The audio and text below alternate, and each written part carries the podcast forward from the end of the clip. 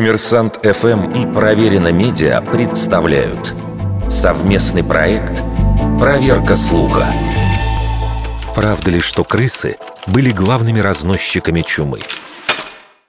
Несмотря на то, что чума известна людям минимум 5000 лет, на начальном этапе она не была столь заразной, поскольку ранние ее разновидности не передавались через укусы блох. Глобальные масштабы эта болезнь приобрела на рубеже древней истории и раннего Средневековья. В середине VI века нашей эры пандемия, пришедшая из Египта, прокатилась по Средиземноморью и Европе, убив от 25 до 100 миллионов человек. Вторая пандемия, получившая название «Черная смерть», свирепствовала в середине XIV века и выкосила более 200 миллионов жизней по всему миру. Последняя, собравшая 10 миллионов жертв в XIX веке, ударила по Китаю, Индии, Юго-Восточной Азии и Латинской Америке.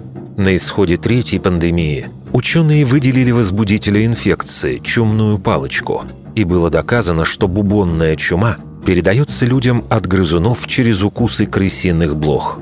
Однако современные исследователи усомнились в лидирующей роли крыс в распространении смертельной болезни – было построено несколько математических моделей, которые описывали сценарии эпидемий, и оказалось, что заражение людей происходило в основном без участия грызунов, популяция которых во время пандемии также сокращалась. Тем не менее, совсем отметать роль крыс нельзя.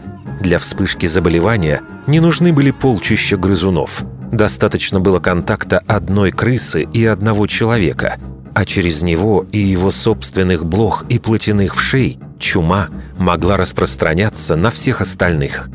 Крысы, если и не играли существенной роли в распространении чумы, то совершенно точно способствовали ее появлению. Вердикт. Это полуправда.